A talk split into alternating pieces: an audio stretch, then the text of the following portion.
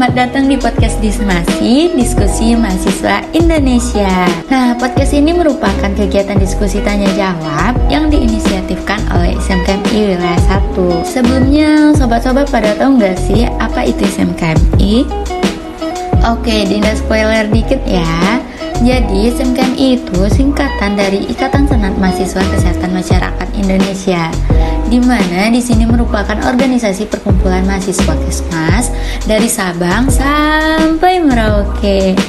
Wah, keren kan bisa kenal sobat Kesmas dari luar daerah dan bisa juga cari doi loh. Sobat Kesmas, pada tertarik nggak nih mengikuti atau ikut andil dalam organisasi ini? Kalau Sobat Kesmas pada penasaran dan ingin tahu lebih lanjut, bisa cek di Instagram SMKMI ya.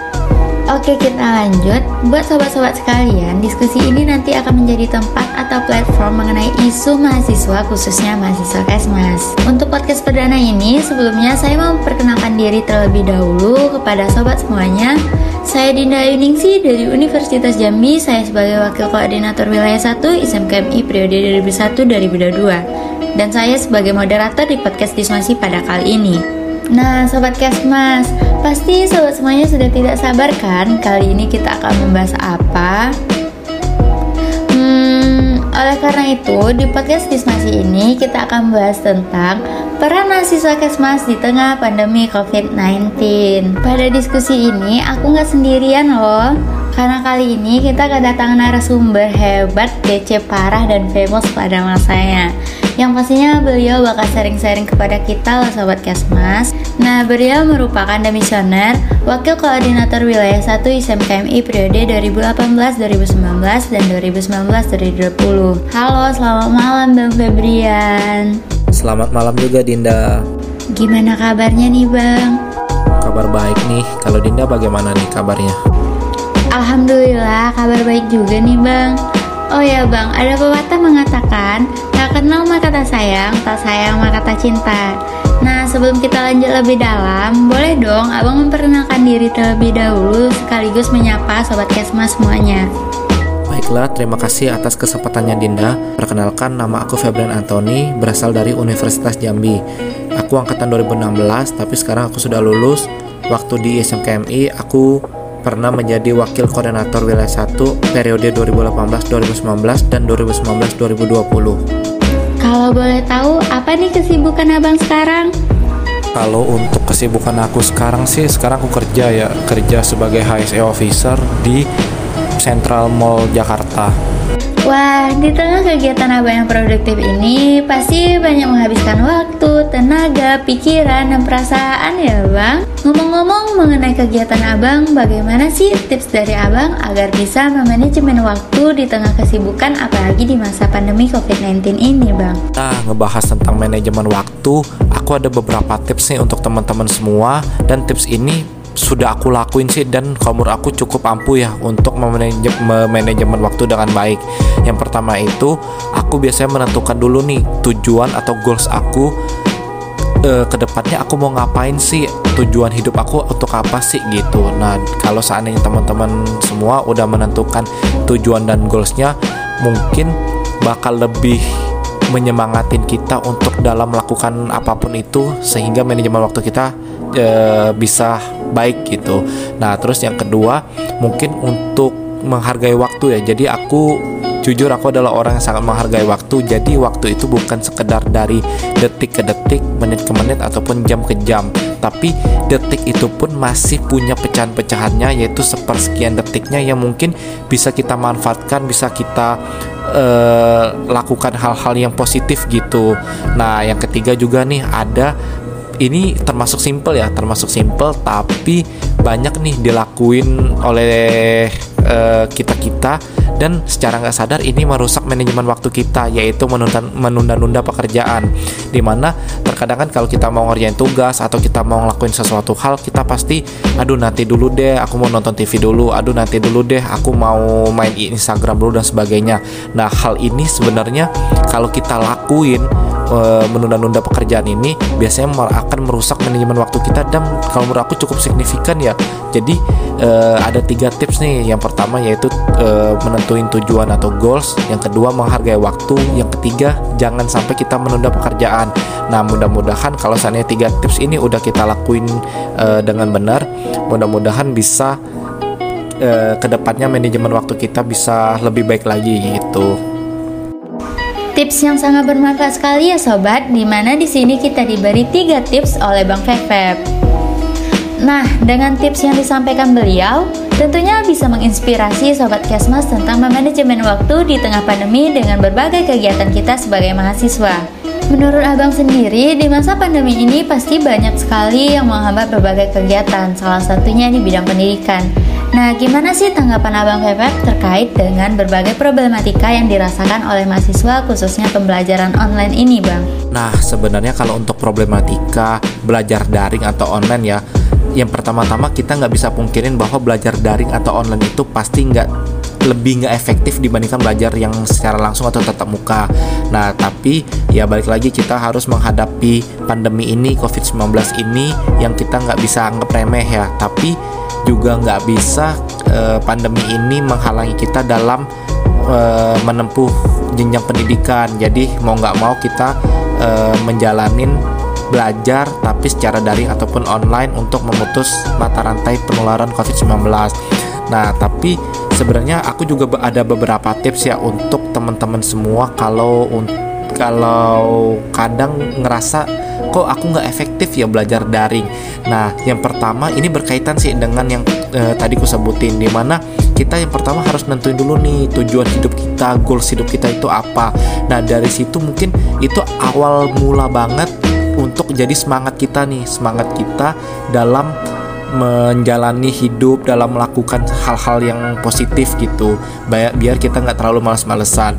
Nah terus yang kedua eh, kalau kita emang mau belajar eh, atau mau kuliah zoom gitu ya. Pakai eh kuliah tapi pakai zoom. Nah di situ kita jangan ngelakuin hal-hal yang lain nih. Jangan multitasking. Contoh kadang kita mau kuliah tapi kita sambil ngidupin TV atau kita mau kuliah tapi kita sambil main Instagram dan sebagainya.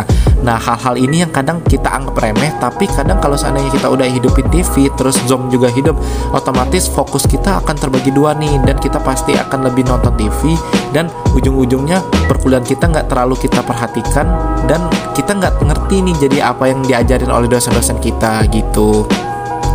Sebagian besar dari kita pastinya merasakan hal yang sama kan sobat? Tetapi bukan berarti pandemi ini dijadikan penghambat dan membuat semangat belajar kita untuk terus berinovasi lantas luntur ya sobat kesmas semuanya Di mana kita seharusnya bersemangat lantas berleha-leha melakukan hal yang tidak berguna kalau menurut Abang sendiri, bagaimana upaya dan peran kita sebagai mahasiswa atau kaum milenial turut mengambil peran di masa pandemi ini, Bang? Kalau peran mahasiswa di masa pandemik ini banyak banget ya, khususnya kalau kita mahasiswa Kesmas, mungkin langkah pertama pertama yang bisa kita lakuin yaitu adalah menerapkan protokol kesehatan mulai dari diri kita sendiri dulu nih, mulai dari pakai masker, cuci tangan pakai sabun atau memakai hand sanitizer, itu bisa kita terapin di diri kita dulu sendiri untuk kita sebagai contoh. Nah, terus mungkin selanjutnya bisa kita bantu terapkan juga di keluarga-keluarga kecil kita setelah itu kalau seandainya sudah diri kita dan keluarga baru kita terapkan keluarga yang lain ataupun tetangga atau teman-teman sekitar. Nah, terus yang kedua kan di zaman-zaman pandemik ini banyak banget nih berita atau hoax yang beredar nih. Jadi jangan sampai kita sebagai mahasiswa yang memiliki intelektual tinggi mudah termakan hoax. Jadi kan di media sosial itu banyak banget berita, tapi kita nggak bisa menjamin nih keaslian atau kebenaran berita itu. Jadi kita harus bisa menyaring informasi mana yang benar dan mana yang hoax. Jangan sampai nanti kita termakan hoax itu sendiri.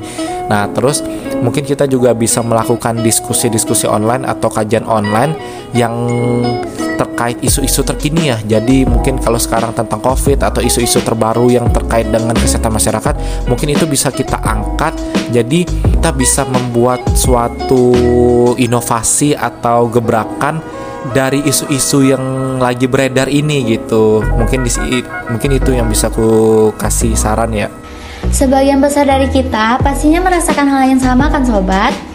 Tetapi bukan berarti pandemi ini dijadikan penghambat dan membuat semangat belajar kita untuk terus berinovasi lantas luntur ya sobat kesmas semuanya Di mana kita seharusnya bersemangat lantas berleha-leha melakukan hal yang tidak berguna Kalau menurut Abang sendiri, bagaimana upaya dan peran kita sebagai mahasiswa atau kaum milenial turut mengambil peran di masa pandemi ini, Bang? Kalau untuk inovasi di masa pandemik ini sebenarnya harus kita catat dulu bahwa masa pandemik ini bukanlah sebagai penghalang kita dalam e, berinovasi ya karena banyak banget nih teman-teman di luar sana orang-orang di luar sana yang malah bisa menciptakan inovasi-inovasi baru di masa pandemi ini. Jadi pandemi ini bukanlah suatu penghalang kita dalam berinovasi. Nah, tapi aku ada tips nih yang kayaknya cukup efektif efektif juga ya yang aku lakuin. Jadi misalnya nih kita lagi ngumpul-ngumpul sama teman-teman kita kita ngobrol-ngobrol kadang kita ngegibah juga gitu kan.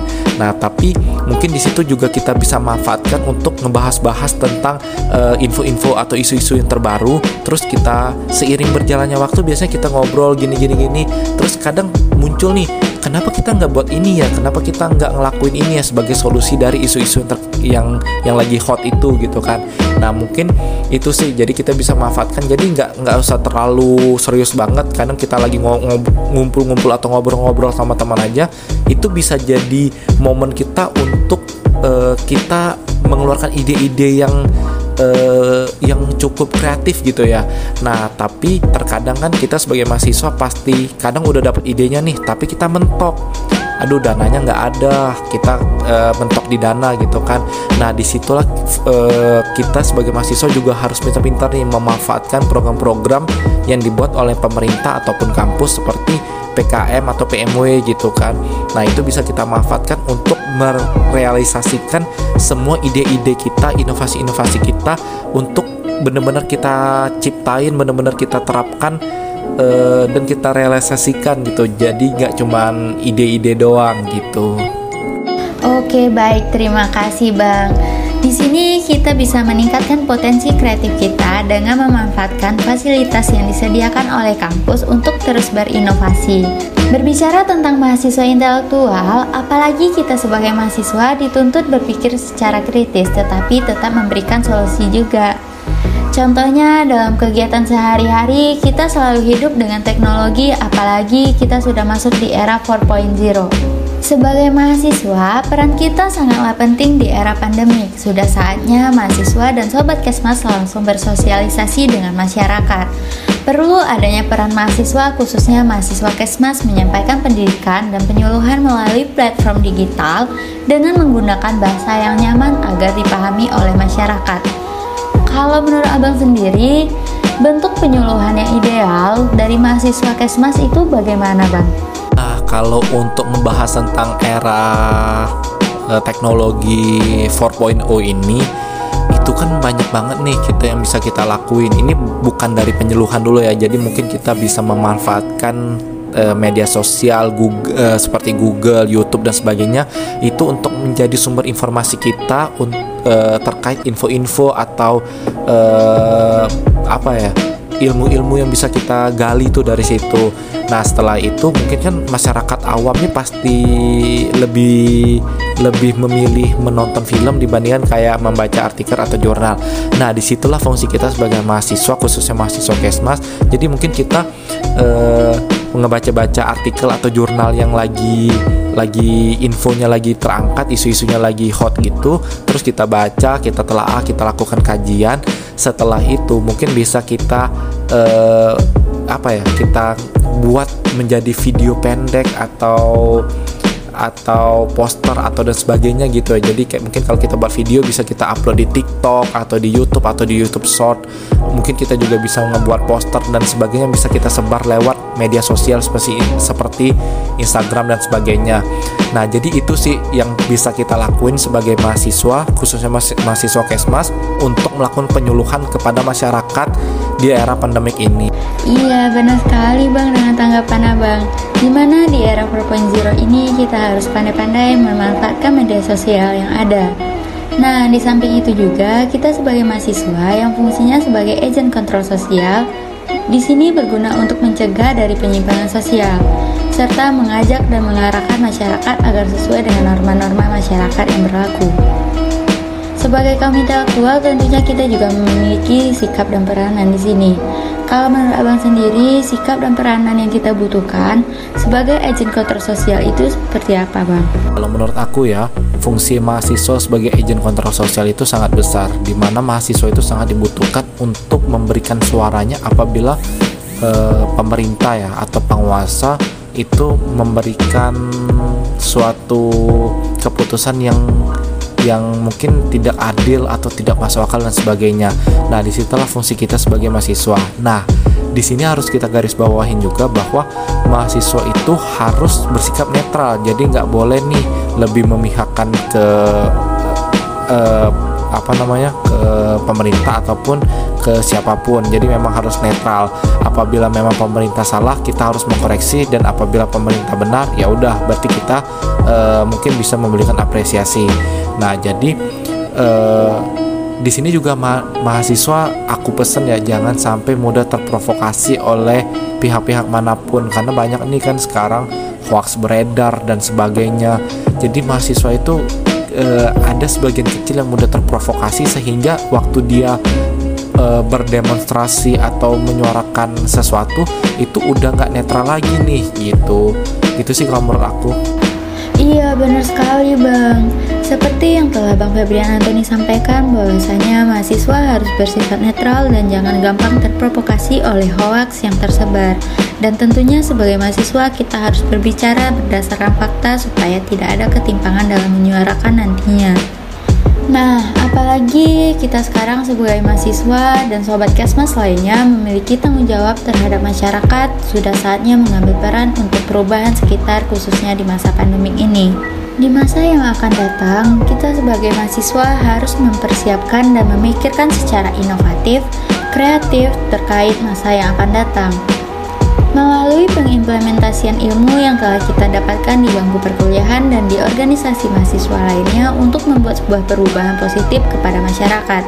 Sudah saatnya berkolaborasi bersama jurusan lain dan menyelesaikan persoalan-persoalan yang terjadi pada masa ini. Selain itu, gerakan sosial sesama mahasiswa seperti mengajak sobat Kesmas agar mengikuti anjuran pemerintah yaitu menaati protokol kesehatan dan menjadi relawan kemanusiaan yang terjun langsung ke lapangan seperti pembagian masker, hand sanitizer atau memberi donasi kepada masyarakat yang membutuhkan.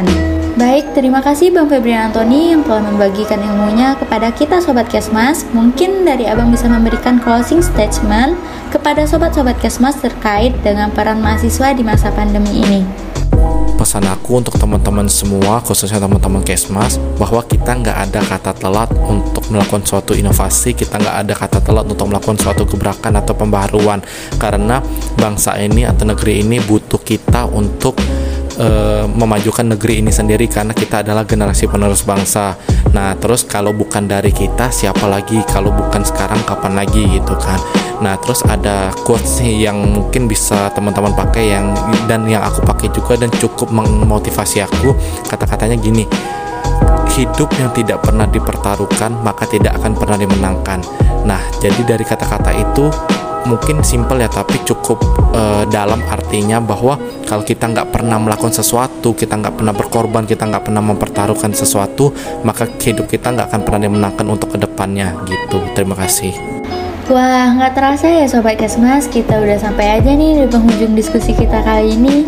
Terima kasih banyak Bang Febrian Antoni yang telah memberikan ilmunya kepada kita semua. Pastinya pemahaman yang diberikan narasumber semoga bisa kita terapkan dan kita implementasikan nantinya. Semoga abang selalu sehat dan dipermudahkan kegiatannya. Sampai jumpa di podcast kita selanjutnya ya Sobat Kesmas. Saya Dina Iningsi meminta maaf kepada Sobat Kesmas ataupun audiens jika ada kesalahan dalam penyampaian kalimat dan redaksi kata saya. Intinya tetap semangat ya Sobat Kesmas, jangan lupa jaga kesehatan, semangat buat kegiatannya dan sampai jumpa di podcast kita selanjutnya. Salam sehat.